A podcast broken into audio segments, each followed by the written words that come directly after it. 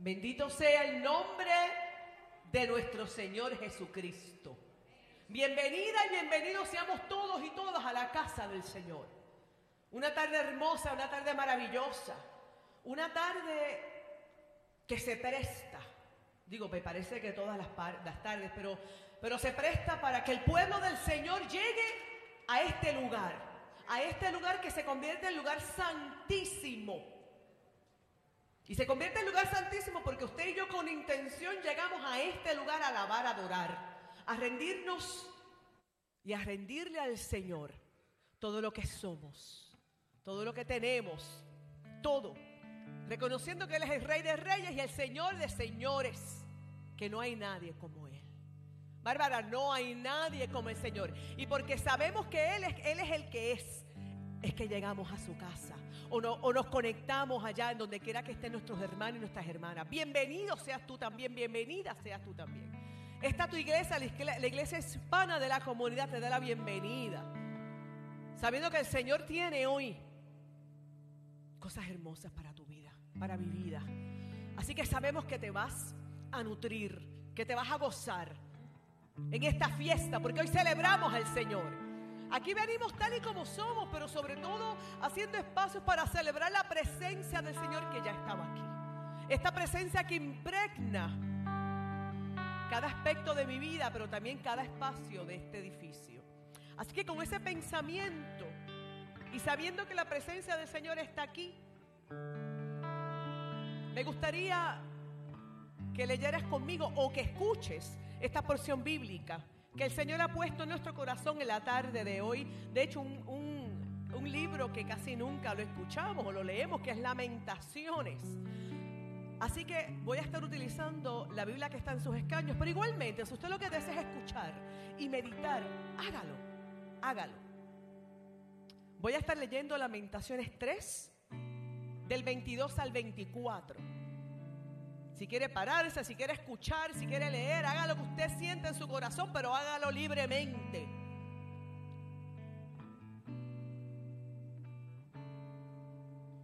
La palabra del Señor dice, por la misericordia de Jehová no hemos sido consumidos, porque nunca decayeron en sus misericordias. Nuevas son cada mañana y cada tarde. Gracias a tu fidelidad. Perdónenme. Déjame devolverme porque no tengo esto para abajo si no, no lo leo bien. Voy a comenzar. Dice, nuevas son cada mañana. Grande es tu fidelidad. Mi porción es Jehová, dijo mi alma. Por tanto, en él esperaré. Aleluya, bendito sea el Señor. Te invito que ahí donde tú estás, ores conmigo. Párate, quédate sentado, levanta tus manos libremente. Hemos llegado aquí. Si estás en tu casa o estás viéndonos a través de las diferentes plataformas, hemos llegado, como yo digo, aterriza. En este momento, mi hermano y mi hermana, no hay nada más importante. Es que no puede haber nada importante que tú y yo nos conectemos a la presencia del Señor que ya está aquí. No hay teléfono, no hay persona, no hay nada. Y cerramos nuestros ojos para poder, eh, eh, para evitar que algunas cosas que pasen alrededor nos desconecten. Así que yo te pido que ahí donde tú estás, tú cierres tus ojos. Y empieza a convocar la presencia del Señor. Dile a tu alma, a tu corazón, a tu mente, no hay nada no hay nada más importante en este momento que yo conectarme con el Señor a través de la oración. Y la oración es una, es una forma poderosa de hablar con el Dios que todo lo sabe, todo lo puede. Oh Señor, bendito tú eres. Vamos a alabarle. Ahora vamos a abrir nuestra boca y vamos a alabarle, alábale. Señor, te alabamos, te adoramos. Bendito tú eres Jesús. Dios bueno, Dios santo, Dios grande, sublime, todopoderoso, excelso eres tú. Nadie, nadie hay como tu Señor. Este pueblo, Señor, esta iglesia reconoce tu grandeza, tu fidelidad, tu santidad, Señor. Pero también reconocemos, Padre, que venimos a este lugar alabarte, a llenarnos de ti, Señor. Venimos a este lugar, Señor, como un cuerpo, a unirnos, no un cuerpo perfecto, pero un cuerpo, Señor, a veces quebrantado, a veces enfermo, a veces cansado, a veces lleno de victorias, pero un cuerpo, Señor, que necesita de ti. Este cuerpo necesita, Señor, de ti cada día más y más para continuar hacia adelante. Para caminar, Señor, el camino que tú has trazado para, para nosotros, Padre mío. Este cuerpo viene a tu casa a nutrirse, Señor, de tu palabra. alabar, adorar, a cantar, a llorar, a llorar, a levantar voces de júbilo, Señor, delante de tu presencia en este lugar que se convierte en lugar santísimo. Donde tu presencia permea, donde tu presencia se mueve, donde tu presencia toca, quebranta, libera, transforma. Donde tu presencia hace lo que tiene que hacer, Señor. Qué lindo, papá, estar una vez delante de tu presencia en tu casa, Dios. Qué honor, Señor, es estar en tu casa, Padre, una vez más. levantando voces de júbilo, Señor. Aquí está tu pueblo, Dios. Tu pueblo que reconoce la necesidad que tenemos de ti, Señor. La necesidad de unirnos, Padre, de escuchar tu palabra, Dios. De crecer juntos, de caminar juntos en amor, en justicia y en paz. Y porque reconocemos, Señor, esta necesidad que estamos aquí. Gracias, Padre, por cada vida, por cada persona que ha llegado, por los que van a llegar, por los que están conectados, por los que se van a conectar, Señor. Gracias, Padre, porque hay un pueblo que te busca todavía, Señor, en espíritu y en verdad. Oh, Señor, gracias por este pueblo, por esta iglesia que te ama, Señor. Aquí está tu pueblo, Señor, haz lo que tengas que hacer. Y todo este culto, papito, es para ti. Gózate, Señor. Queremos tocar tu corazón en esta tarde. Aleluya. Bendito sea el Señor en el nombre de Jesús. Este pueblo que te ama y te adora dice, amén. Amén. Un fuerte aplauso para el Señor. Bendito sea su nombre. Bendito sea Jesús. Vamos a comenzar esta celebración. Vamos a comenzar a adorar y bendecir el santo nombre del Señor. Eh, aquel, el Señor que es el centro, es la razón por la cual estamos aquí es el centro de nuestras vidas. Es el único que reconocemos como Rey y Salvador. Así que yo les invito a que se sumerjan en ese gozo, en ese gozo que solo proviene de estar en su presencia. Así que vamos todos a celebrar. Vamos a levantar nuestras manos, vamos a palmear, vamos a cantar, vamos a danzar. Vamos a celebrar en grande. Aleluya, venid. Ven y todos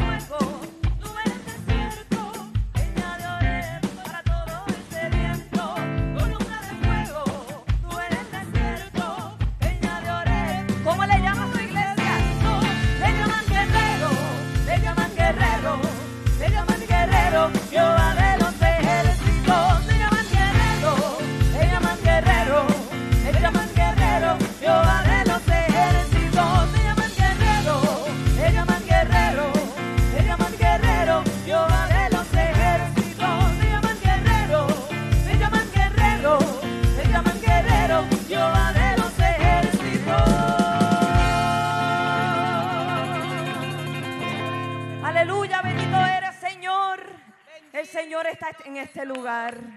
El Señor se pasea entre nosotros porque nosotros le decimos al mundo sobre ese guerrero, sobre ese Señor, aquel que reina en poder y majestad, aquel que ha llegado a este lugar a sanar, a librar, a transformar, a restaurar.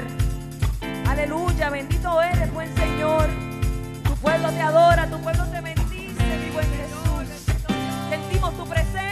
Oh, Señor y por eso estamos aquí, porque tú te encuentras en este lugar. Y decimos,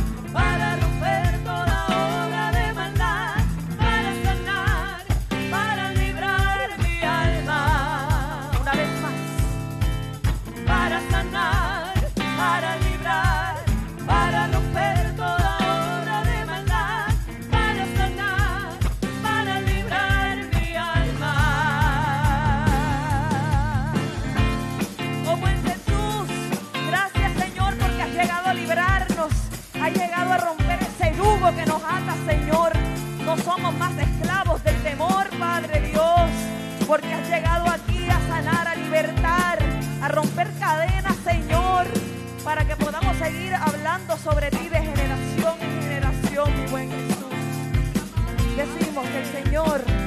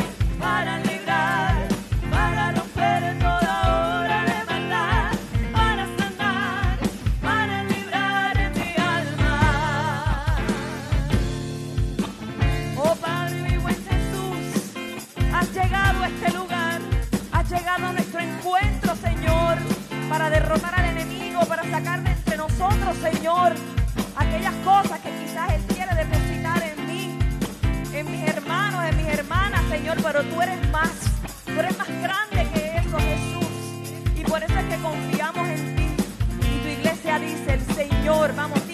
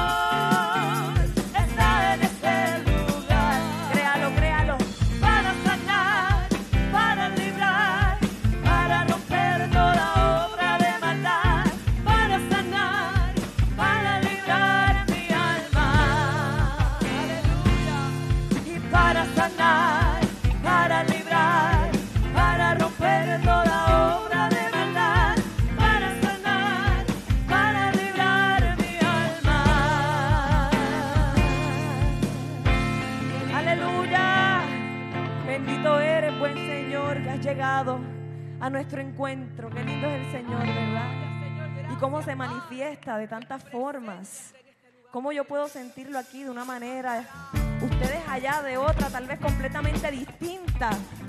Pero lo hacemos en conjunto como una iglesia, celebrando que el Señor es fiel, que el Señor es bueno. Vamos a decir.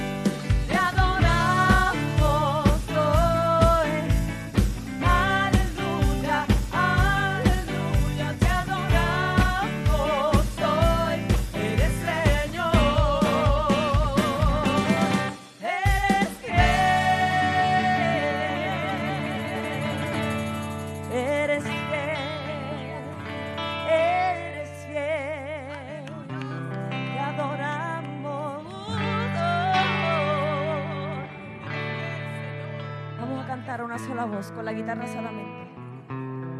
¿Sí? Vamos a cantar que vamos a adorarlo como lo hemos estado haciendo, pero lo vamos a hacer de toda alma, con todo el corazón, porque el Señor eso es lo que está buscando. Adoradores en espíritu y en verdad. Vamos, cante conmigo, te adoramos hoy. Te adoramos hoy.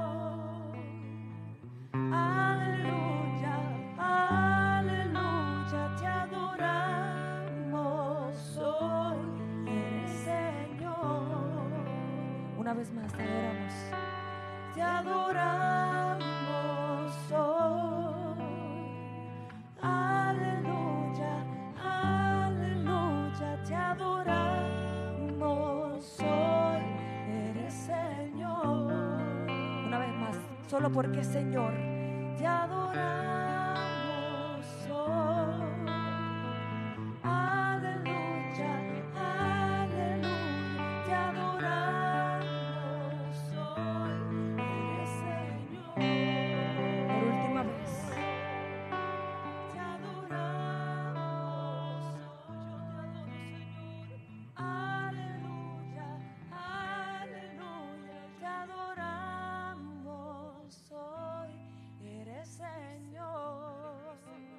¿Es que? Eres fiel.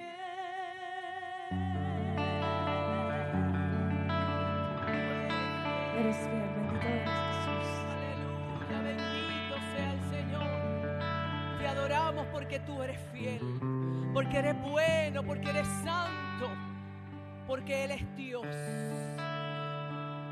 Porque Él es el único, no hay nadie, no hay nada. Bendito sea el Señor. ¿Quién como Él? Por eso es que venimos aquí. Porque necesitamos del Señor independientemente de lo que esté ocurriendo. Hay una necesidad, hay un hambre de la presencia del Señor, del toque, de esto íntimo que se crea ante el Señor y nosotros cuando venimos a su casa. Este mover especial Te adoramos, Señor. Este pueblo te alaba. Este, este pueblo te adora ahí donde tú estás. No pierdas el tiempo, el Señor está aquí. Llénate de su presencia. El Señor está a tu lado, inclina su oído ahí donde tú estás y dile al Señor que es Él para ti. Eres fiel, eres bueno,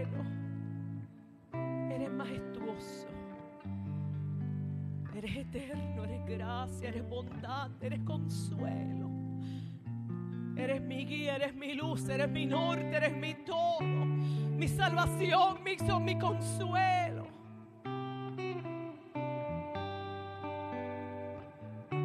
Eres fiel. Él es el Dios, el único Dios, el que no llena, que llega tarde, el que escucha tu clamor, te visita, el que se queda, el que te abraza, el que te consuela el que no espera que abras tu boca a clamar cuando ya Él está ahí, el que obra, el que está obrando, el que no ha dejado de hacer, el que no ha dejado de escuchar, el que susurra a tu oído, yo soy tu Padre, yo no te he dejado.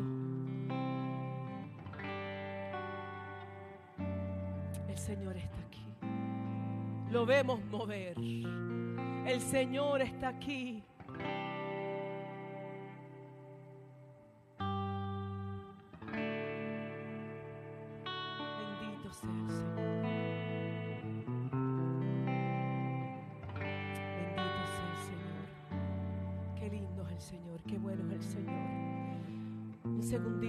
Señor está aquí. Su presencia su presencia que llega, que llena, que transforma, que quebranta, que levanta. Qué lindo es el Señor, qué lindo es el Señor. Diga gloria a Dios, un aleluya. La presencia del Señor ya estaba aquí. La presencia del Señor está aquí. La presencia del Señor se mueve aquí, entre nosotros en nosotros y a través de nosotros. Así que tu boca no deje de adorar.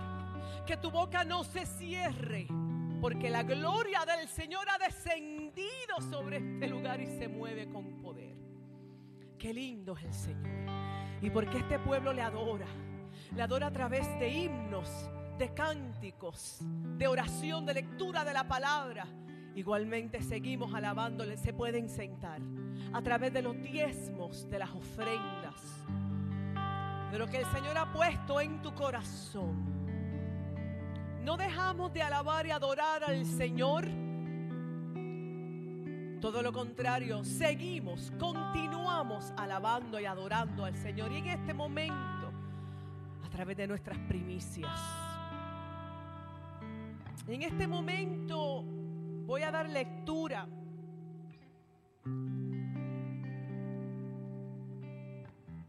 a la palabra del Señor que se encuentra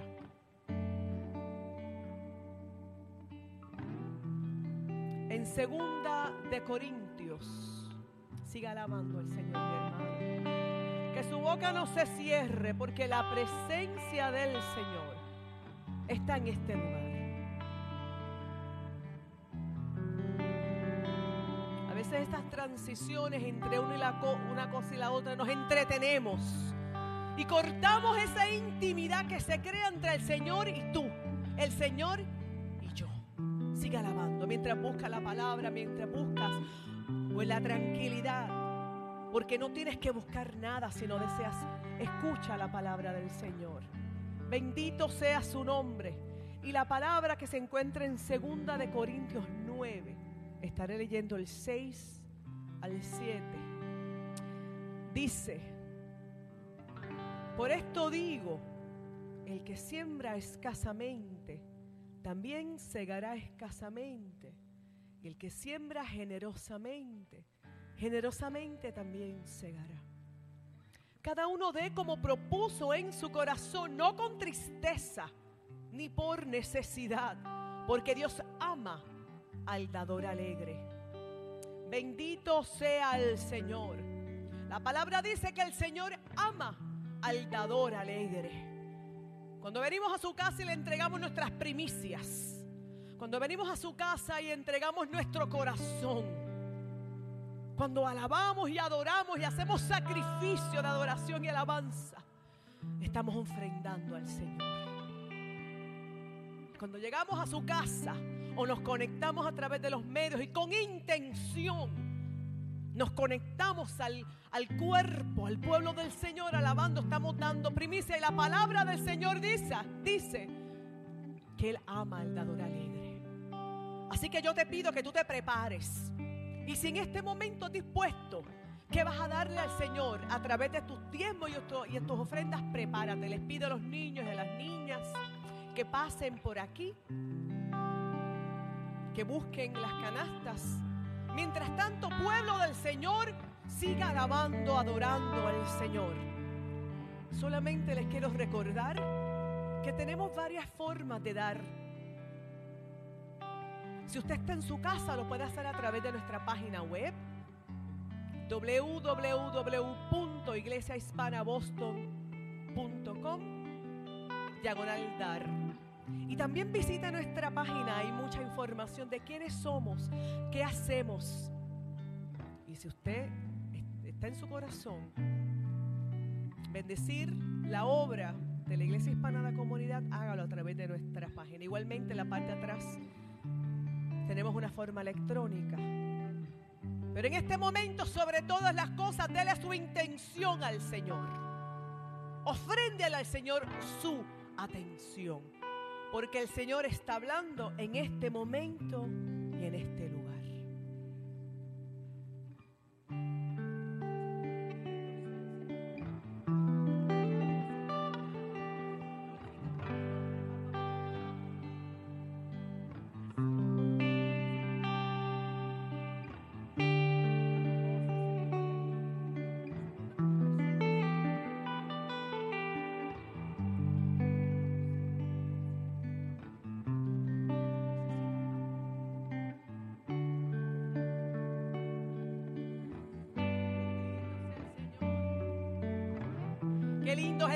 Señor, qué bueno es el Señor. Vamos a pararnos una vez más y vamos a darle gracias al Señor. Ahí donde tú estás, dígale gracias, Señor. Gracias, Señor, porque el Señor ha sido más que bueno en tu vida. Yo estoy segura que si yo voy uno a uno y pregunto, ¿el Señor ha sido bueno en tu vida? Tú vas a decir que sí. El Señor ha sido más que bueno en nuestra vida. El Señor dice su palabra que abre la ventana de los cielos y derrama bendición hasta que sobra y abunda. Y somos muchos los que hoy podemos testificar de las bondades del Señor. Y yo no estoy hablando de dinero, mi hermana y mi hermano. Te estoy hablando de, de tantos aspectos de nuestra vida en donde el Señor ha sido más que bueno. Así que con ese corazón que rebosa de gratitud, vamos a decirle al Señor como un cuerpo, Señor, gracias. Oremos al Señor, gracias, Padre. Porque tú has sido más que bueno. Porque cada día este pueblo este pueblo aquí, Señor, en la iglesia hispana de la comunidad, pero es tu, es tu pueblo alrededor del mundo, Señor, saborea la grandeza de tu bondad. Gracias yo te doy, Señor, por el dador alegre. Gracias, Señor, yo te doy por el que ha dado hoy sus primicias, su diezmo, su ofrenda, por el que ha entregado su corazón. Porque el que, el, que, el que ha venido con intención de darte, Señor, su mejor adoración. Gracias por mis hermanos y mis hermanas. Que cuando han sido convocados, Señor, a compartir, lo han hecho con amor. Bendice a sus hogares, bendice a sus arcas. Bendice su vida, Señor, de forma especial y maravillosa. Bendice a este pueblo, la iglesia hispana de la comunidad, Señor, que rebosa de gratitud delante de tu presencia porque realmente hemos saboreado. Y podemos dar testimonio de que tu bondad nos ha perseguido una y otra vez. Nos levanta, nos arropa. Gracias Señor porque tú eres bueno y maravilloso y nuestra boca nunca se cerrará. Para decirte una y otra vez gracias Señor. En el nombre poderoso de Jesús te damos gracias y te bendecimos. Amén. Qué lindo, se pueden sentar. Los niños y las niñas pueden pasar a su clase. Y le pido antes de que el pastor pase a que estemos atentos y atentas a lo que el Señor dice. A veces venimos aquí, estamos llenos de diferentes cosas y esto es así. Pero yo te pido que tú busques tu celular y que verifiques que esté en silencio. Porque con intención hemos venido a nutrirnos, a escuchar, a ser amonestados, a ser llenados de la voz del Señor a través de los labios de nuestro pastor. Así que pastor, pase por aquí. Gracias, Yesenia. Gracias. Iglesia, que el Señor les bendiga. Que el Señor les bendiga. Mira a la persona que está a su lado, sonríale. Dígale, qué bueno verte acá el día de hoy. Y para mí qué bueno es poder estar acá nuevamente con ustedes después de algunos días que estuve fuera de la ciudad de Boston. Eh, qué bueno, siempre me alegra mucho poder estar acá en mi casa, porque esta es mi casa. Así que gracias por acompañarnos el día de hoy. Gracias a ustedes que están acá presentes. Gracias a ustedes que están en casa, no solamente acompañándonos, sino siguiéndonos a través de las redes sociales. A ustedes también les damos la bienvenida a la iglesia hispana de la comunidad aquí en Boston, Massachusetts. Demos un fuerte aplauso al Señor y a cada persona que nos está acompañando el día de hoy. Antes de, entrar en la palabra, eh, quisiera pedirle a dos personas que pasen aquí adelante conmigo. Quisiera pedirle a, Bárbara, por favor, y a Ana Francesca que pasen aquí adelante, ya que eh, como estamos entrando en semana de acción de gracias, eh, qué mejor manera de comenzarla dando gracias a Dios. Y como decía Gladinel ahora también en todo lo que hemos hecho, ciertamente Dios es fiel, ¿verdad? Y creo que fue la de o Yesenia la que dijo, si le preguntáramos a ustedes que digan algo, ¿quién fue? Yesenia. ¿Verdad? Yo sé que cada uno de ustedes tienen eh, alguna razón por la cual darle gracias a Dios. Lo que pasa es que cada vez que les pregunto les da vergüenza pasar aquí adelante. Pero algún día van a pasar a quedar testimonio de lo que Dios ha hecho. Así que quiero pedirle a Bárbara que pase aquí. Primero, cuéntenos por qué le damos gracias a Dios. Exacto, aquí. Ahí Ok. ¿Me escuchan? Sí. Ah, ya, ok. Em, bueno, cuando el pastor me habló me sentí un poco agradecida, la verdad, porque, bueno, muchas personas aquí saben que yo estoy sola en Estados Unidos y mm, aún recuerdo ese día lunes cuando iba camino en la micro, eh, orándole a Dios para poder encontrar una iglesia. Y justo ese mismo día, en la mañana, me presentó en Facebook esta iglesia. Y aún recuerdo que este era su propósito. Y cuando llegué acá pude sentir el saludo de Senia, el abrazo de mis hermanos. Tengo tanto que agradecer. La verdad es que a veces me sobran palabras cuando estoy orando todas las mañanas por que estoy viva, porque tengo mi salud, porque tengo mi familia bien, porque puedo venir todos los domingos a, casa, porque eso siento cuando yo vengo acá, siento que esta iglesia es mi casa. Me encanta que me reciban con los brazos abiertos, me encanta que el pastor me hable en la semana y me pregunte, Bárbara, ¿cómo estás? Y a pesar de que ha sido duro, yo sé que Dios tiene un propósito para mí, para ustedes y que esta es su voluntad. Siempre digo que es la voluntad de Dios y no la mía y quiero seguir así, quiero seguir en su camino, quiero seguir en esta iglesia. Me encanta, soy muy feliz, creo que encontré mi lugar. Y antes de como terminar, a pesar de la unión, de los abrazos que yo recibo acá, Dios ayer, cuando yo estaba escribiendo mis agradecimientos, me puso un trozo de una canción que se llama Vuelvo a casa. Y me gustaría que ustedes pudieran cerrar sus ojitos y mm, presentarles un poco eh, la parte.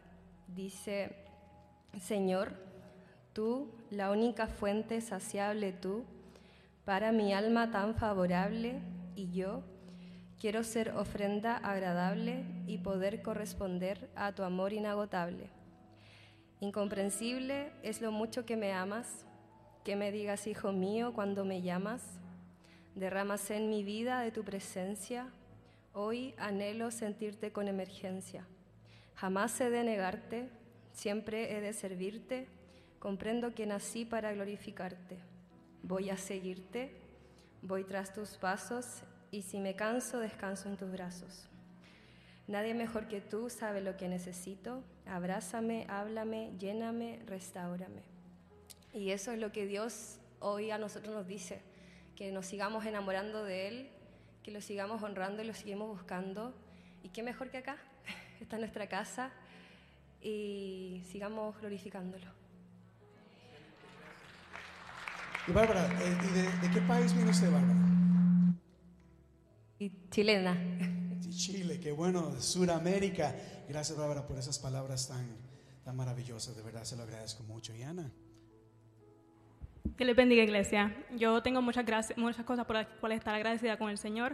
La verdad que el Señor ha sido muy bueno conmigo, con mi familia. Siempre estoy muy agradecida también por mi familia, por todas las oportunidades que el Señor me ha dado, por todas las puertas que Él ha abierto para mí, pero también por las que ha cerrado y me ha dicho que por ahí no es. Eh, también estoy muy agradecida con la iglesia, de verdad con el- la familia pastoral, el grupo de intercesión que siempre han estado ahí para nosotros. Este ha sido un año difícil para mi familia, pero de verdad que estamos muy agradecidos de todo el apoyo que la iglesia nos ha dado y desde el fondo de mi corazón y de parte de mi familia le digo muchas gracias a todos. gracias, gracias. Démosle un fuerte aplauso a ellas por la valentía de pasar acá, pero también a Dios, porque Dios obra eh, de maneras extraordinarias.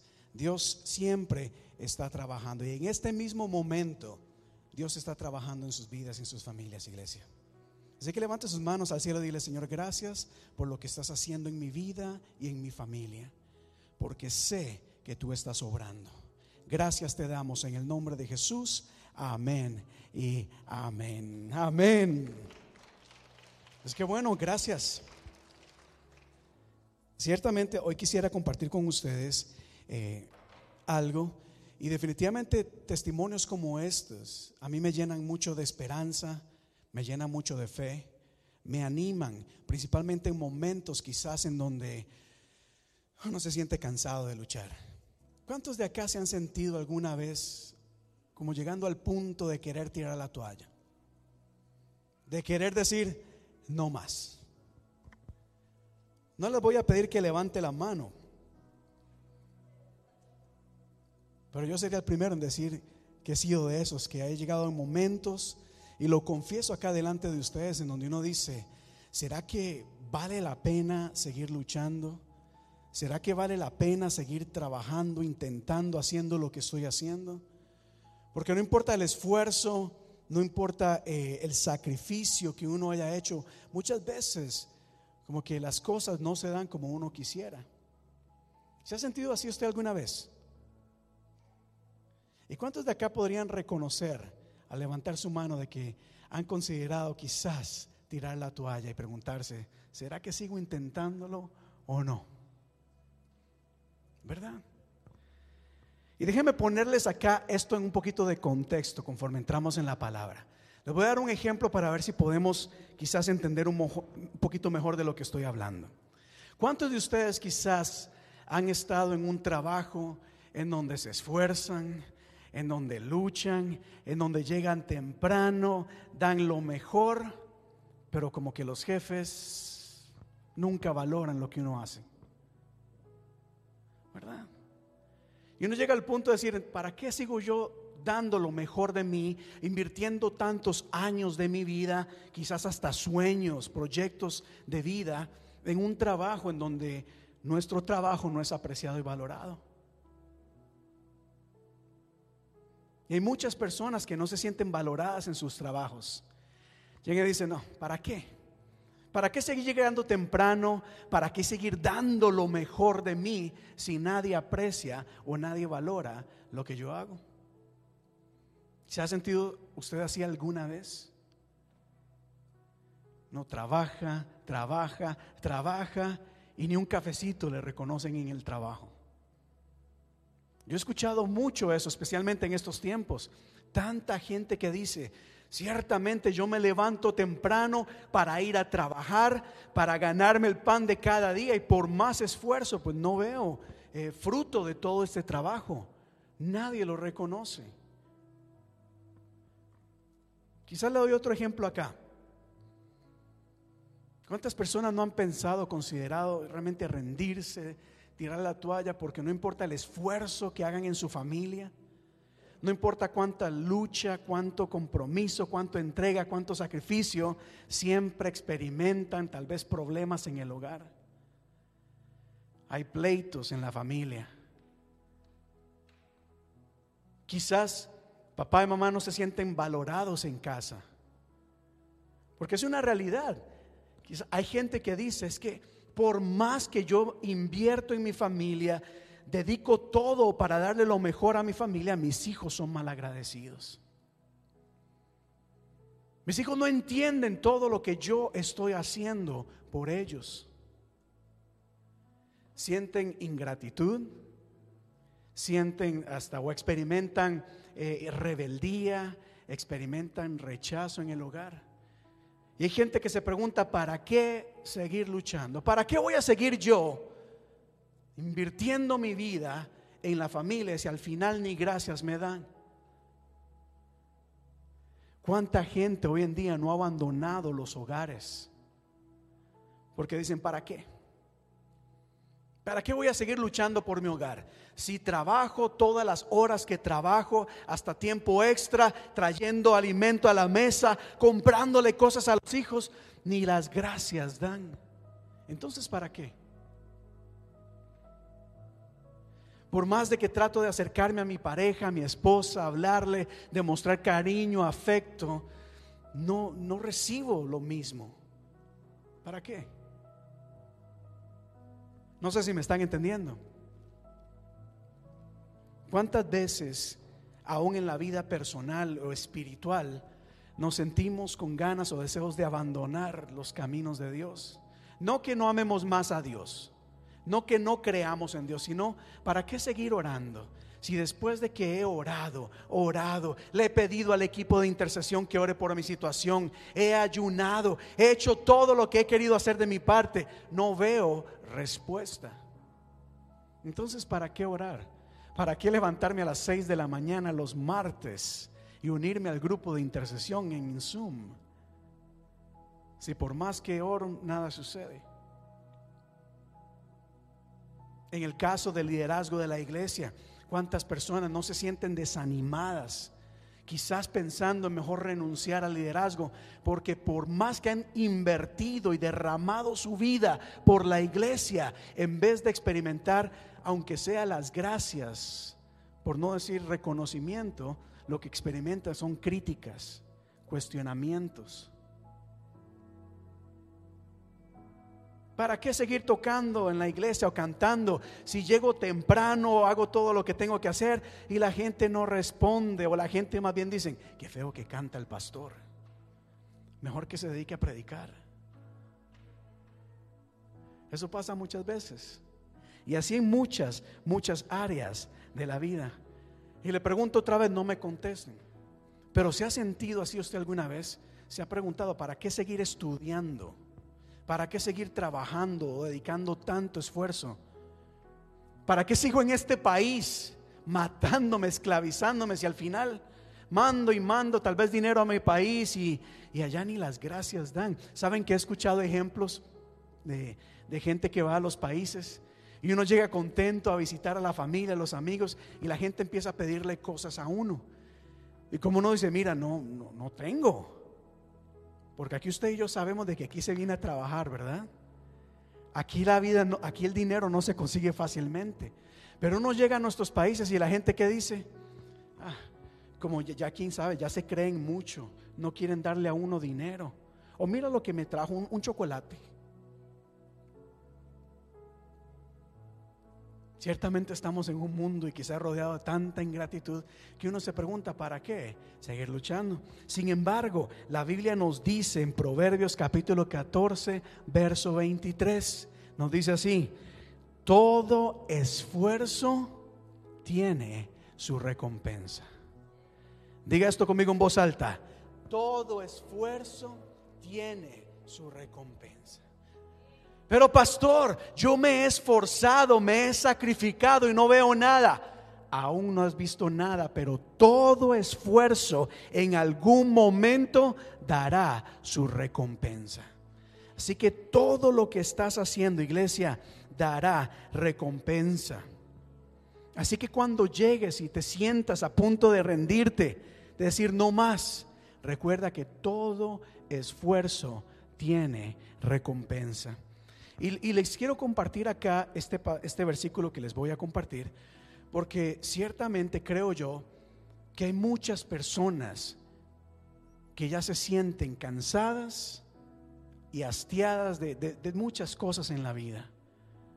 ¿Para qué seguir luchando por la familia?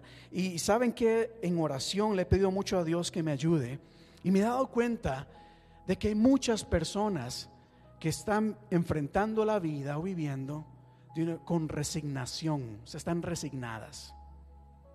Resignar significa aceptar la situación tal y como es y dejar de luchar por algo mejor. En otras palabras, ni modo. Ya esta situación no va a cambiar, ya mi pareja no va a cambiar, ya mis hijos no van a cambiar, ya mi jefe no va a cambiar, así que mejor ¿Para qué seguir soñando? ¿Para qué seguir esperando algo mejor? Y así hay mucha gente que se ha resignado en la vida. Es decir, ah, ¿será que hay algo bueno el día de mañana? Créame, hay personas que dicen, ¿para qué? ¿Qué hay el día de mañana? Y por eso, saben hermanos que quiero compartir esta palabra porque yo creo que el enemigo se ha levantado y quiere que dejes de luchar por tu vida, dejes de luchar por tu familia, dejes de luchar por tu relación con Dios, o sea, tu vida espiritual. El enemigo quiere detenerte, el enemigo quiere someterte a tal punto que te sientas derrotada te quiere engañar, no te, vas a, no te va a decir, estás derrotada. Te va a decir, mira, mejor, ya, como esto no va a cambiar, deal with it. Acostúmbrate. Pero ¿sabe qué creo yo? Que Dios tiene cosas mejores para cada uno de nosotros. Dios tiene algo mejor para tu vida y para tu familia, más allá de lo que puedas imaginar y hasta soñar. Porque esas son las promesas de Dios. Y bueno, y para esto quiero compartirles algo que encontramos en el Nuevo Testamento, el libro de Primera de Corintios capítulo 15. Primera de Corintios capítulo 15, verso 51. Tome nota, escríbalo. Porque aunque usted diga en este momento, esto como que no aplica para mí hoy, créame que en algún momento vas a recordar este pasaje. Va a aplicar para ti. Y dice la Biblia así, ante la pregunta o la duda de si vale la pena seguir luchando, si vale la pena seguir intentándolo, la Biblia nos dice, mas gracias sean dadas a Dios, que nos da la victoria por medio de nuestro Señor Jesucristo. Así que hermanos míos, estad firmes y constantes creciendo en la obra del Señor siempre, sabiendo que vuestro trabajo en el Señor no es en vano. ¿Cuántos dan gloria a Dios por eso? Y repita conmigo esto, vuestro trabajo en el Señor, dígalo, mi trabajo en el Señor no es en vano. Nuestro esfuerzo no es en vano. Aunque sientas en este momento que por más que luches ¿Por qué? ¿Para qué lo haces si no ves nada? Cree en el Señor que todo ese esfuerzo no es en vano. Y voy a explicar esto acá rápidamente porque quiero que veamos y entendamos algo acá que el apóstol nos dice. Lo primero que este pasaje nos enseña y nos recuerda es de la importancia de estar firmes y ser constantes. Diga conmigo, firmes, constante. Cuando hablo de firmeza, ¿qué se imaginan ustedes? ¿Qué se imagina usted de algo firme? Algo sólido, algo bien posicionado, ¿verdad? Algo que está bien fundamentado. Quizás lo empujamos y no, mira, esto está firme. Esto no se cae fácilmente. Hay otras cosas que sí se pueden caer fácilmente porque no están muy firmes. Y la Biblia nos enseña y nos dice que es importante que en la vida y sobre todo en la vida cristiana seamos personas firmes y constantes. ¿A qué me refiero?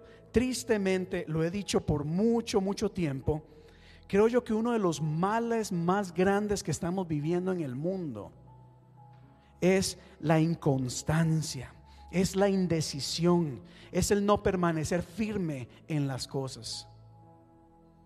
Podemos venir a la iglesia y hablar del pecado y condenar a los pecadores y reprender al diablo con el pecado. Pero ¿sabe qué me he dado cuenta yo?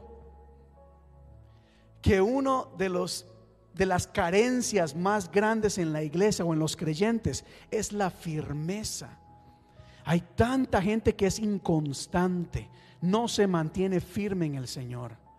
Hoy vienen a la iglesia, mañana también y el próximo domingo, pastor, es que tengo algo que hacer. Pastor, es que se me presentó una situación. Pastor, es que esto, lo otro.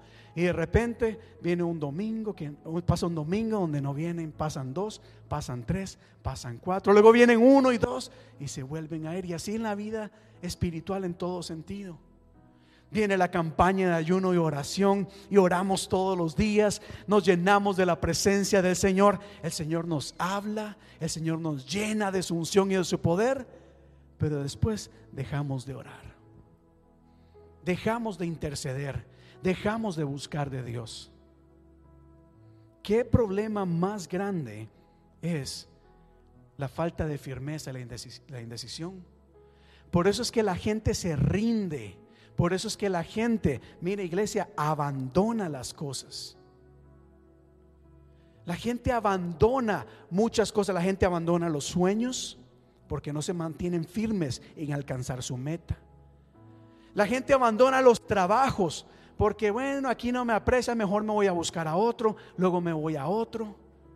La gente abandona las familias porque no han entendido la importancia de mantenerse firme aún en medio de la tribulación, aún en medio de los problemas, aún en medio de la adversidad.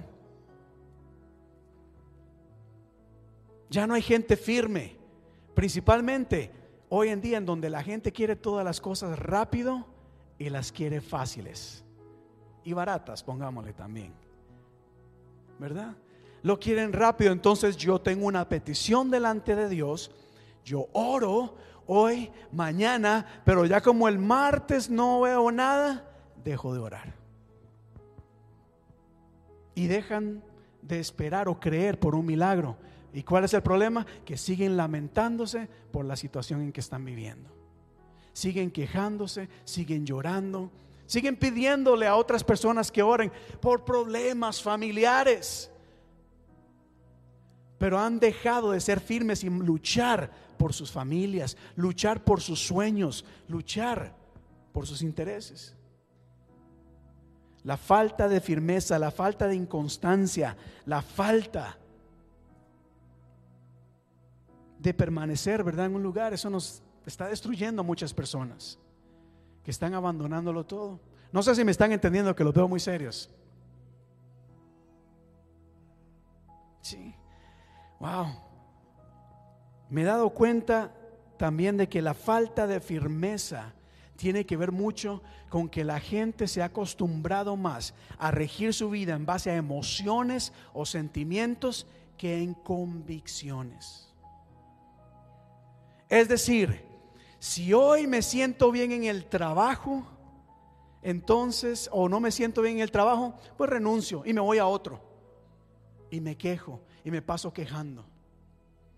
Porque es que en el trabajo, usted sabe, pastor, la cosa está difícil, no me tratan bien. Y se van.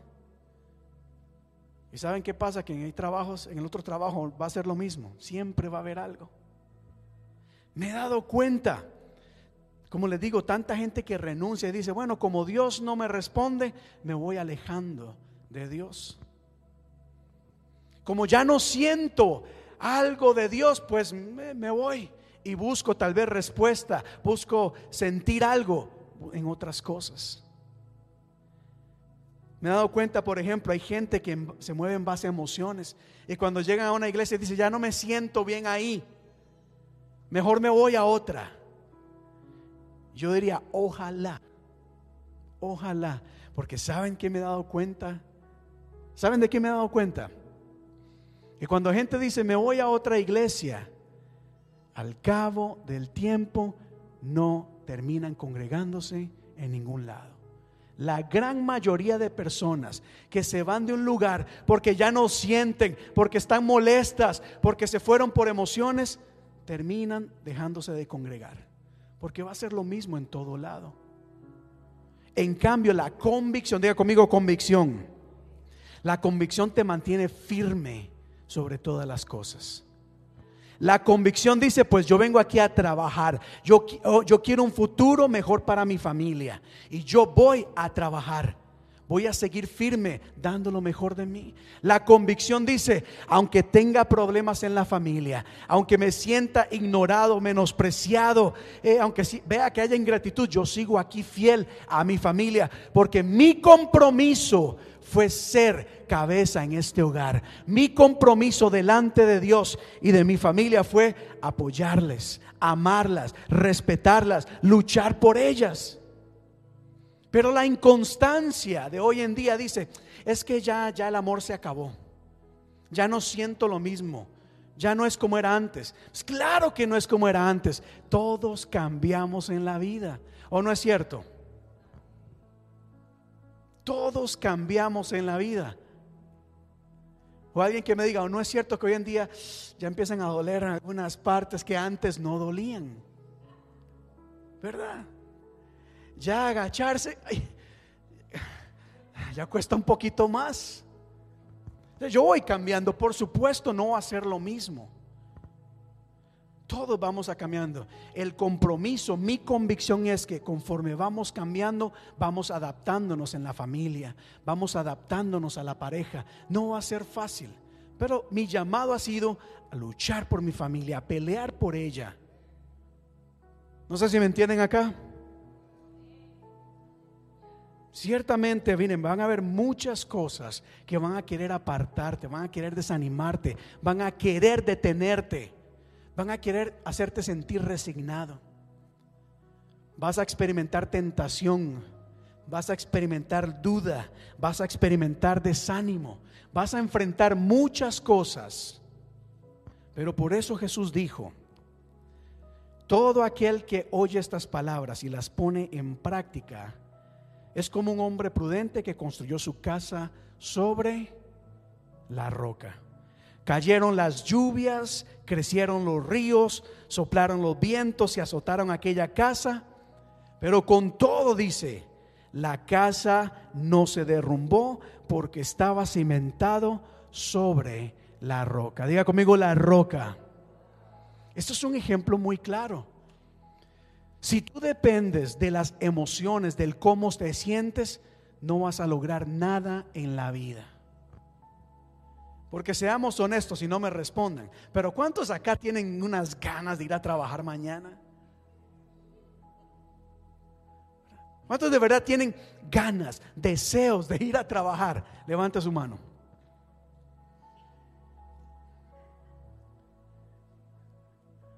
¿Cuántos de acá, yo sé que habrán sus excepciones, pero cuántos de acá dicen, ay, qué, qué, bueno es cocinar, desayunar, almuerzo, cena, todos los días. ¿Quién de ustedes acá dice, qué bueno, ya es hora del desayuno? ¿Qué desean? A ver familia, ¿qué quieren comer? ¿Pero qué le toca hacer uno? Cocinar. Cocinar. ¿A cuántos de acá les gusta lavar la ropa? Hacer laundry. Pero ¿qué nos toca hacer? Hay responsabilidades.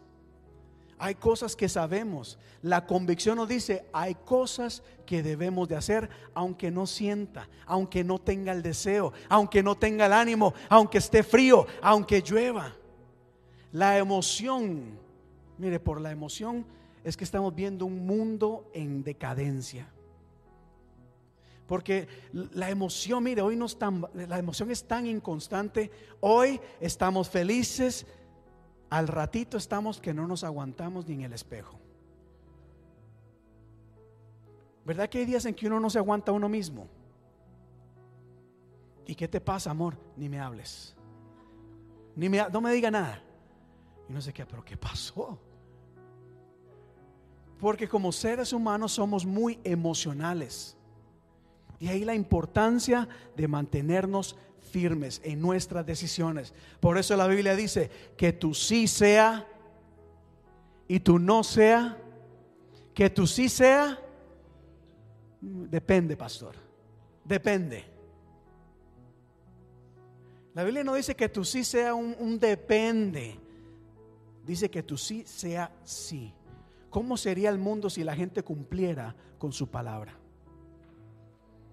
Es increíble como hoy en día decimos, ah, es que la sociedad ha avanzado tanto. Ah, es que en aquellos tiempos, yo no sé, en algunas cosas sí hemos avanzado para bien, en otras como que no. Antes la palabra era la palabra. Y había gente que decía, no, bueno, si aquí me toca sufrir y recibir un castigo, yo mantengo mi palabra. Pero hoy en día le damos la palabra a todo mundo.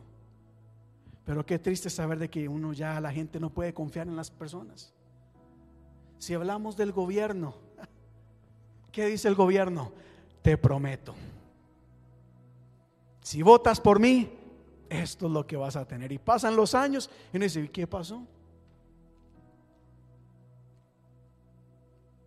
Que tú sí sea así y tú sí sea no. Bueno, veo que están muy, pero muy callados acá. Lo importante es el llamado a ser personas firmes y sobre todo a estar cimentados sobre la roca. ¿Y quién es esa roca? Cristo Jesús. Amén. Avanzo acá. Avanzo. Número dos, porque el pasaje nos dice que nosotros tenemos que seamos firmes, constantes y, diga conmigo, creciendo. Dígalo en voz alta, creciendo. Y antes de avanzar, mira, la Biblia no dice que solamente tenemos que estar firmes aguantando, soportando. No nos dice, quédate plantado y de ahí no te muevas. Nos dice, sí, aguanta la lluvia, la tempestad, pero también avanza. Ahí vamos, firmes, pero adelante y avanzando. Ahora te pregunto, ¿estás creciendo en tu vida? Eres una persona que crece. Se lo pongo en contexto para que podamos entender mejor. En el trabajo, ¿realmente te has preguntado, ¿cómo puedo yo ser un mejor empleado? ¿Cómo puedo hacer las cosas mejor? ¿Cuándo fue la última vez que te, preguntaste esto? Independientemente si el jefe lo reconoce o no. ¿Cuándo fue la última vez que dijiste, ¿cómo puedo hacer esto mejor? Si trabajas en ventas, ¿cómo puedo vender mejor? Si trabajas en customer service, servicio al cliente, ¿cómo puedo atender mejor al cliente? Si enseñas, ¿cómo puedo enseñar? ¿Qué puedo hacer para que las personas entiendan y aprendan? ¿Cuándo fue la última vez que creciste en esta área.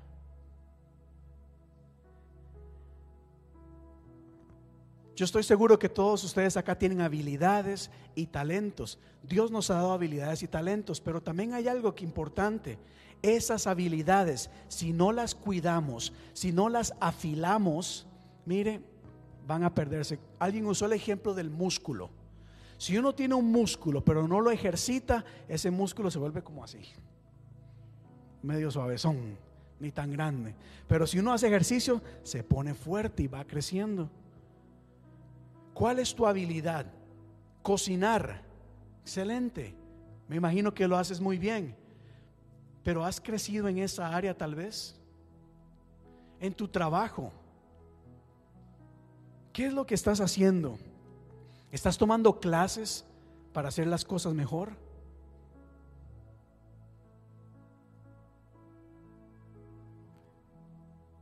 Limpiamos en limpieza. Algo que parece simple, pero hay mucho que hay que aprender. ¿Qué podemos hacer para hacer las cosas de la mejor manera? Imagínate cómo sería la iglesia si cada creyente realmente saliera de la iglesia diciendo, ¿cómo puedo hacer las cosas mejor? Aunque el jefe no lo valore, pensaba en lo que dice la Biblia. Le invito a que lea usted conmigo esto en voz alta, por favor. Los que lo pueden ver, léalo en voz alta, diga así.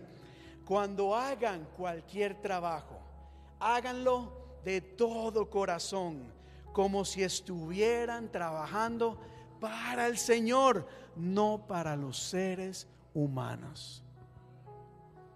Hoy se está hablando de quiet quitting, de que todo el mundo está haciendo apenas lo que tiene que hacer, porque no son pagados como deberían o quisieran, por la razón que sea. Hay gente que dice, bueno, es que no está mi job description, yo no lo hago. Y no me quiero meter en temas de unión ni nada de sindicatos. Pero hay algo que la Biblia nos enseña y nos dice que todo lo que hagamos, todo trabajo, debemos de hacerlo con excelencia. ¿Por qué? Porque es para... Recuerda, yo sé que esto es difícil de entender. Yo sé que lo primero que hacemos es mirar al jefe que nos, nos trata mal, que no nos reconoce el esfuerzo, que no nos paga bien. I know, I get it. Pero la Biblia nos dice que tenemos que ser diferentes y vamos a hacerlo mejor porque alguien va a ver eso. Alguien lo puede ver. Aquí he dado testimonio eh, de mi cuñada. Mi cuñada trabajaba en un restaurante y ella hacía, siempre trabajaba con mucha gana y empeño. Y uno de los, de los clientes que llegaba frecuentemente veía su trabajo y su esfuerzo. Y cuando el restaurante cerró, él fue de los primeros que le dijo, tengo un trabajo para ti. Porque él vio que era una mujer dedicada y esforzada. Y ahora doy testimonio de mi esposa Janet. Para los que no la conocen, Janet es una mujer tremenda, es una mujer trabajadora, esforzada, que hace las cosas con excelencia. Janet siempre va, ella es de las personas que va the extra mile Siempre hace más de lo que se, de lo que se le pide. Y ahora hay un trabajo que le salió. Y ella dijo, pues bueno, no sé si me lo van a dar a mí porque me imagino que hay gente con más título, con más cosas. Pero oramos, lo puso en las manos de Dios, aplicó. Y casi que a ciegas le dieron el trabajo.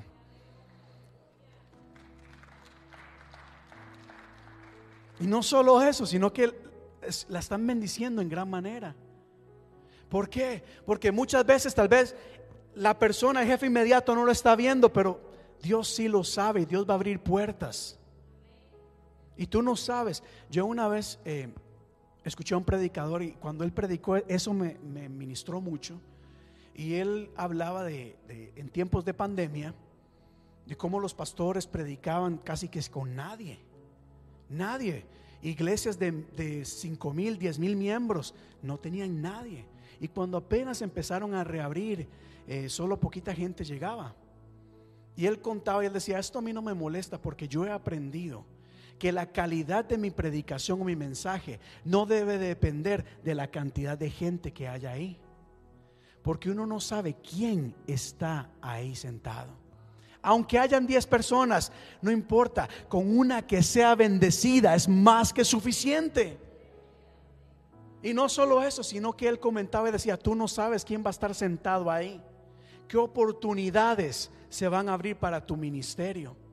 ¿Quién te va a escuchar y va a decir, pastor, lo que habló me gustó, me llenó tanto que ahora quiero ser parte de este ministerio?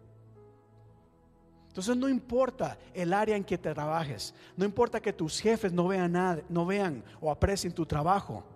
Cuando haces las cosas con excelencia, Dios te va a bendecir. Avanzo, avanzo acá. Porque mencionaba de cómo crecemos en el trabajo. La Biblia dice, vamos creciendo, tenemos que crecer. Y aquí voy a hacerles una pregunta. ¿Cuándo fue la última vez que tomaste una clase acerca de cómo mejorar las relaciones familiares? Les digo, yo tengo un hijo, tengo tres hijos. Y ser papá siempre siendo papá siempre hay algo nuevo. Los que somos padres acá, bueno, y las mamás también, todos lo saben, es que todos lo sabemos. ¿Verdad que no hay un manual idéntico para todos? ¿Verdad que no todos los hijos son iguales?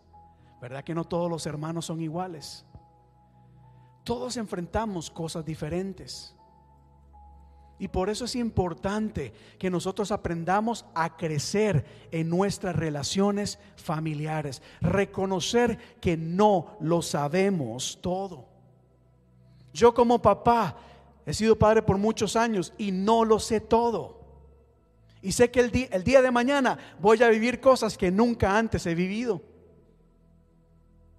Y en 10 años voy a vivir cosas que nunca antes he vivido.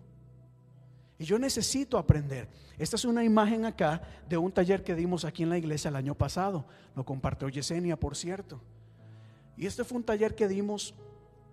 Y yo hablaba con Yesenia y entre las conversaciones que tenía le dije, Yesenia, yo como papá necesito aprender cómo mejorar la comunicación con mis hijos. Porque tengo un hijo que ya es joven de 18 años y un niño de 10 años. Y necesito aprender cómo comunicarme con ellos, especialmente en tiempos en donde los niños están creciendo de una manera muy diferente a la que tú y yo crecimos. Yo me enojo con mis hijos y les digo, es que yo no crecí pegado al televisor, yo salí a jugar.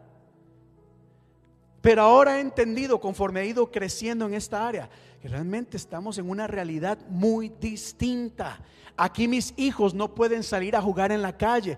¿Por qué? Porque cuando yo crecí y donde crecí, si yo me portaba mal, había una comunidad muy grande que le tenía el ojo a uno y que lo regañaba. Le daban quejas a mi mamá. Nos protegíamos entre sí.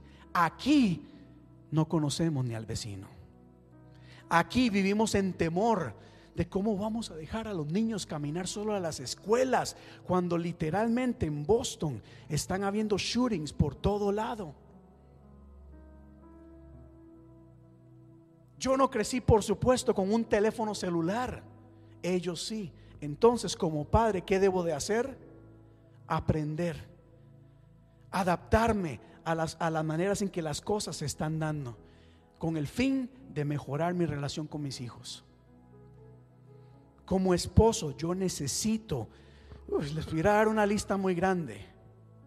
Y más grande la tiene Janet. Janet llega y le daré una lista inmensa de cosas que yo debo mejorar.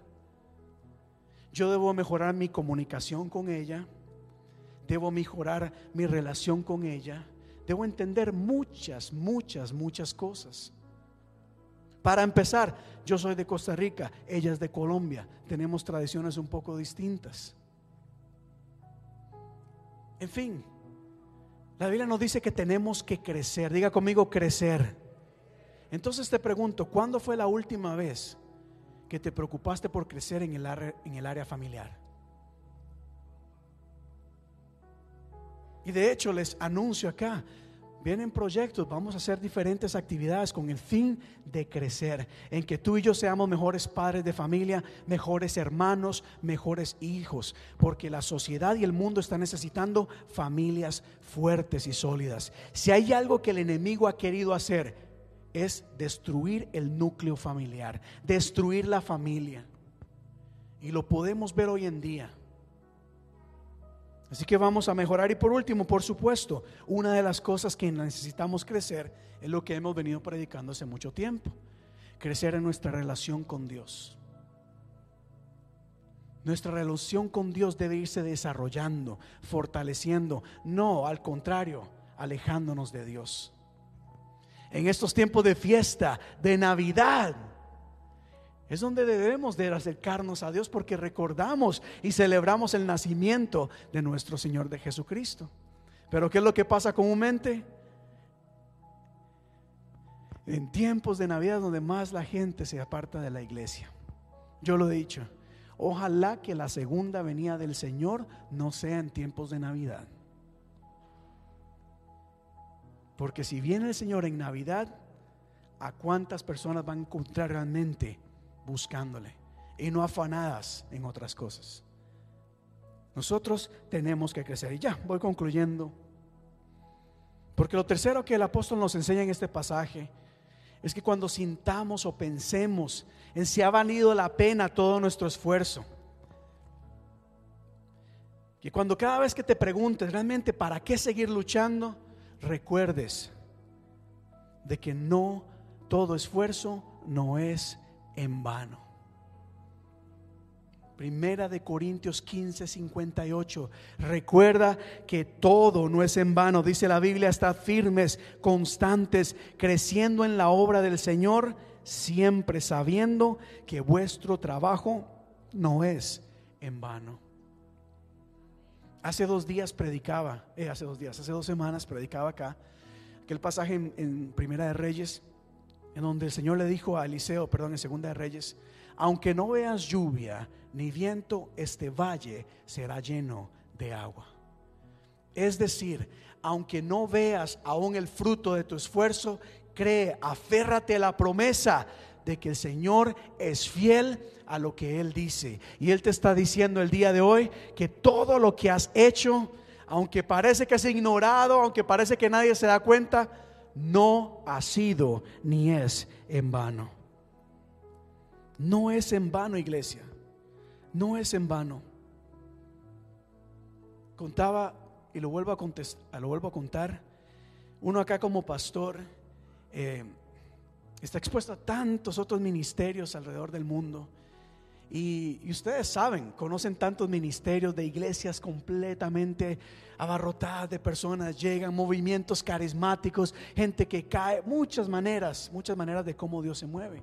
Y uno estar acá eh, a través de los años, yo me he preguntado si, si, si vale la pena, si realmente Dios está haciendo algo, porque uno no ve quizás lo que uno quisiera ver. Y en esos momentos de desánimo, eh, el Señor me habló a, través de la hermana argentina, a través de la hermana argentina, al concluir la semana de ayuno y oración. Ella dio un testimonio, ella contaba, decía cómo llegó una vez donde ella se sentía abatida, se sentía pues desanimada, tenía sus luchas, pero después de la predicación y la oración su vida fue transformada. Y yo pensaba y meditaba en ese momento, decía, yo no recuerdo tal vez verla caer, verla llorar, verla gritar. Pero eso fue una afirmación de parte de Dios de decir que aunque no veamos lo que uno quisiera ver, Dios hace la obra. Dios actúa, vidas están siendo cambiadas. Vidas están siendo cambiadas. La razón por la que le pedí a las hermanas que pasaran, y también invito a ustedes que compartan testimonios, es porque es importante que la gente se dé cuenta de que Dios obra de muchas maneras. Dios no solamente está en los gritos, en el llanto, en el correr, en otras cosas. Sí, Dios se manifiesta ahí, pero hay muchas maneras en que Dios obra. ¿Por qué lo digo? No solamente por mí, sino por ustedes a quienes Dios va a usar en gran manera. Me explico, me explico. Hemos asociado la unción de Dios, el poder de Dios, el ser usado con Dios, por Dios en tal vez lo que vemos en, en internet en las masas. Pero sabe que Dios usó a los apóstoles, de los cuales no leemos en, las escrituras. Hay muchas cosas que no nos vemos, que no vemos a simple vista, pero que Dios está orando. Y se los digo porque yo les voy a animar en los próximos, bueno, de aquí en adelante, a que empiecen a hacer la obra del Señor con más intensidad que aunque no, aunque no vean lo que ustedes desean ver, Dios está haciendo la obra. Les voy a invitar y motivar a que sigan orando por sus hijos.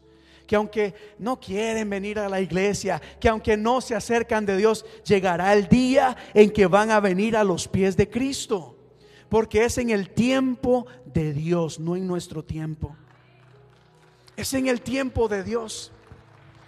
Mientras estaba de viaje, eh, un, vuelo bastante largo y meditaba en muchas cosas y recordaba ciertamente cómo yo de joven tomé un montón de clases de líderes a las cuales no quería ir. Pero como estaba en el grupo de alabanza me obligaron a ir. y cómo yo iba a cultos y cómo oraban por mí, cómo tomaba y cómo tomaba talleres que al final no me parecían importantes en el momento. Pero al cabo de los años y estando acá en el ministerio, doy gracias a Dios por esas oportunidades. Porque esas pequeñas semillitas, poco a poco, fueron creciendo en mi vida. Y gracias a esas semillitas, y gracias a esas oraciones, y gracias a esa la fe de muchas personas, hoy estoy acá, el día de hoy. Y sé que aunque usted en este momento diga, esto no es para mí, yo confío y yo creo de que llegará el momento que vas a decir, gracias a esa palabra de oración del pastor, porque es lo que me sostiene el día de hoy. Y aquí hay llamados, aquí hay personas que Dios está llamando, que Dios quiere usar en gran manera. Pero tienes que entender de que no todo se mueve a como tú quieras ver o en el tiempo. Y voy terminando acá. Porque el apóstol termina con la frase y con la promesa al recordarnos de que Dios está con nosotros y que en Dios siempre tenemos la victoria. Oiga lo que dice acá con este, este, pasaje y aquí termino. El verso 57 dice, mas gracias sean dadas a Dios, que nos da la victoria en, no, en medio, por medio de nuestro Señor Jesucristo. Una vez más, diga conmigo, más gracias sean dadas a Dios, que nos da la victoria por medio de nuestro Señor Jesucristo. Así que cuando la duda te ataque, así que cuando llegues a pensar si vale la pena todo lo que estás haciendo, recuerda de que recompensa tendrás en el Señor. Todo esfuerzo tiene su recompensa. Quiero invitarle a que se ponga en pie, por favor. Y este pasaje dice, dad gracias a Dios. ¿Qué tal si en este momento concluimos este mensaje, este tiempo, dando gracias a Dios? Quizás en el trabajo las cosas no se están dando como tú quisieras. Pero ¿por qué no le damos gracias a Dios por el trabajo? ¿Por qué no le empezamos a dar gracias a Dios por el trabajo? Que no es el que queremos, que no es el que nos paga como nos gustaría, que no es el donde nos sentimos bien. No importa, dale gracias a Dios porque tienes un trabajo. ¿Qué te parece si le damos gracias a Dios por la familia? Que aunque nuestros hijos no reconozcan el esfuerzo, no entiendan nuestro sacrificio, Démosle gracias a Dios porque el Señor los guarda, los cuida, los protege y está con nosotros. Demos gracias a Dios. ¿Qué le parece si le damos gracias a Dios por todo? Estamos entrando en semana de acción de gracias. Y qué bueno siempre pensar y decir, Señor, gracias por todo lo que has hecho en mi vida mas gracias sean dadas a Dios. No esperes obtener victoria si eres mal agradecido. No esperes obtener victoria si eres indiferente a lo que tienes, si inclusive prefieres abandonar las cosas. No, Dios no bendice. Dios no bendice eso. Dios bendice las personas que son agradecidas y están dispuestas a luchar, a salir adelante. Así que recuerda, la victoria viene asociada, número uno, por medio de Cristo Jesús, pero número dos, a nuestra gratitud y nuestro esfuerzo. Démosle gracias a Dios, gracias ahí donde te encuentras. Dale gracias a Dios. Yo no sé por qué le tienes que dar gracias a Dios, no te voy a obligar. Yo entiendo que muchas veces lo último que queremos es dar gracias a Dios por el trabajo en donde nos sentimos tan agobiados. Pero es importante desarrollar una actitud de gratitud, ser agradecidos. Dile, Señor, gracias por mi trabajo, porque es lo que me has dado hasta el día de hoy. No sé lo que tú tienes para mañana, espero que sea algo mayor y mejor, pero por el momento te doy gracias por este trabajo. Gracias. Ayúdame a aprender, ayúdame a ganar experiencia en este trabajo, ayúdame a hacer las cosas de una mejor manera, ayúdame a ser la persona diferente en mi trabajo, en ambientes en donde hay ingratitud, en ambientes en donde hay pereza, en ambientes donde la gente no quiere hacer las cosas bien. Esta es la hora, iglesia, de brillar, en que tú brilles. al ser agradecido. Demuéstrale a los, a los demás que eres una persona agradecida. Y vas a ver cómo Dios te va a posicionar en mejores lugares. La gente no va a entender por qué llegas con una actitud diferente al trabajo. La gente no va a entender por qué sonríes. Pero tú sabrás que lo estás haciendo porque lo estás estás trabajando como para el Señor, no para los hombres. Recuerda, vamos a hacerlo mejor. Dale gracias a Dios por tu trabajo. Gracias, gracias, gracias Señor, porque esto hasta el momento, Señor, trae alimento a mi mesa y techo sobre mi cabeza. Gracias te doy. Gracias. Y conforme cerramos esta parte de orar por los trabajos, quiero orar también para que el Señor abra oportunidades. Y si estás buscando un mejor trabajo, voy a orar para que el Señor abra puertas. Pero recuerda, te lo recuerdo en el nombre de Jesús. Esfuérzate, busca crecer Señor, oro por cada persona en este momento que ha estado luchando en sus trabajos. Mira aquellas personas que se van día a día, que han dedicado su vida quizás entera por un trabajo en donde no se sienten valoradas, no se sienten apreciadas, quizás rechazadas, oh Dios, en donde se han cerrado puertas de oportunidades, tal vez mejores posiciones. Yo quiero orar por cada una de ellas en este momento. Sé que han escuchado este mensaje y en este momento, conforme dan gracias a ti por ese trabajo, yo quiero pedirte en el nombre de tu Hijo amado Jesús, que en este momento tu gracia y tu favor sea sobre cada una de ellas. Ayúdales en sus trabajos hacer las cosas con excelencia, de la mejor manera. Dales paciencia para lidiar con sus compañeros de trabajo, para lidiar con el servicio al cliente, para lidiar en el área en que tengan que lidiar. Dales sabiduría, oh Dios. Dales mucha sabiduría para tomar las mejores decisiones, para hablar las palabras correctas, para tratar a los demás de la mejor manera. Dales esa inteligencia, oh Dios. Dales, esa creatividad Dales creatividad, vamos Señor, fluye y da creatividad, creatividad para ver su trabajo de una manera distinta, para sobresalir en su trabajo. Dales nuevas ideas para que en su trabajo sean prosperados. Recuerda iglesia, la Biblia nos habla de un hombre llamado José, que aunque fue metido a la cárcel, abandonado por sus hermanos, donde quiera que iba trabajaba y hacía lo mejor, y donde quiera que estaba, era prosperado porque el Señor estaba con él. Así que tú vas a ser prosperado en tu trabajo, prosperada en tu trabajo, porque el Señor está contigo. Oro por cada persona que en este momento está luchando en su familia. Oremos por nuestras familias, iglesia. Oremos.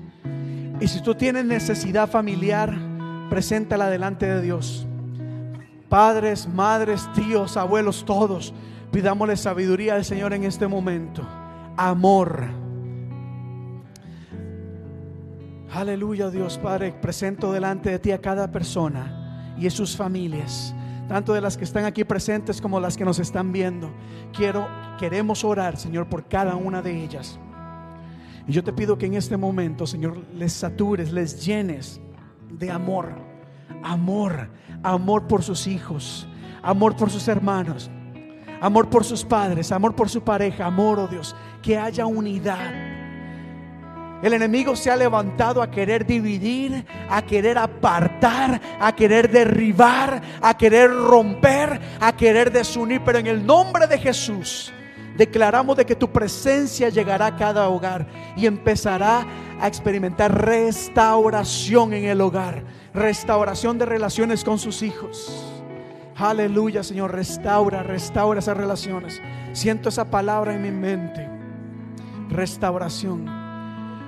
Que toda familia que quizás sienta que está al borde de ser desintegrada, que pueda experimentar restauración. Renovación, es decir, algo que se haga nuevo, se renueve. En el nombre de Jesús, restaura las relaciones con los hijos Reprendemos toda rebeldía, toda indiferencia, toda amargura, todo dolor, todo rechazo. En el nombre de Jesús, en este momento oramos, clamamos, confesamos, declaramos restauración por cada familia, Padre. Aviva y despierta sueños. Aleluya. Recuerda, iglesia, el hecho de que seas padre, de que seas madre, de que tengas familia, eso no significa que tus sueños han muerto, no. Quizás tus sueños se han puesto ahí en stand-by o están en espera, pero el Señor también renueva sueños. El Señor abre oportunidades.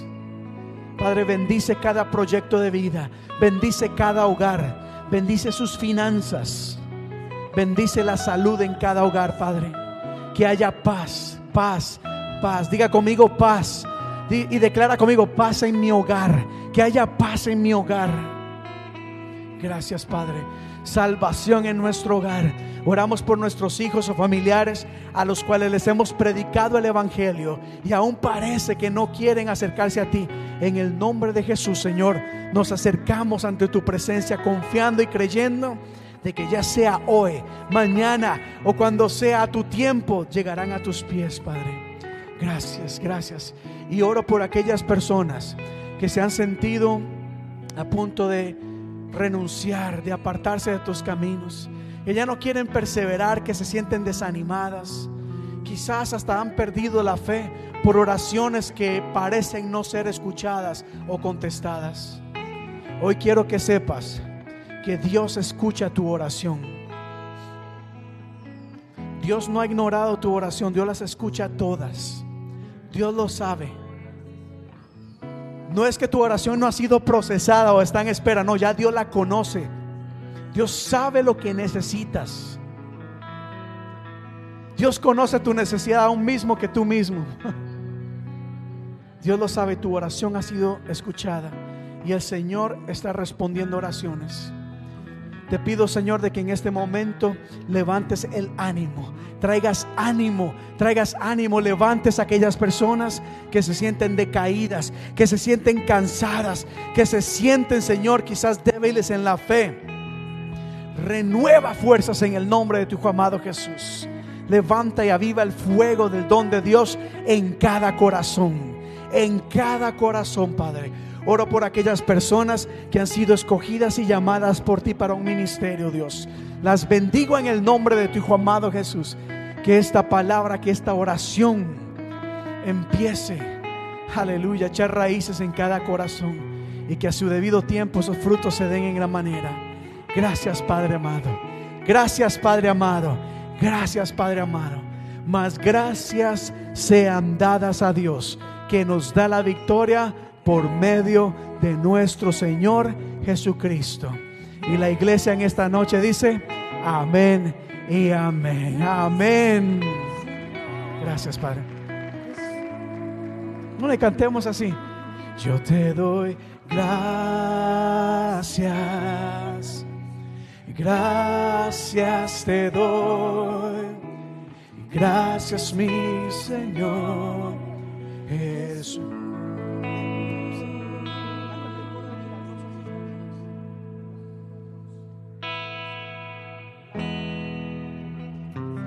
Gracias, Padre. Gracias, gracias. Mira a la persona que está a su lado. Salúdela, salúdela en este momento. Dice, recuerda que el Señor está a tu lado. Solo el coro.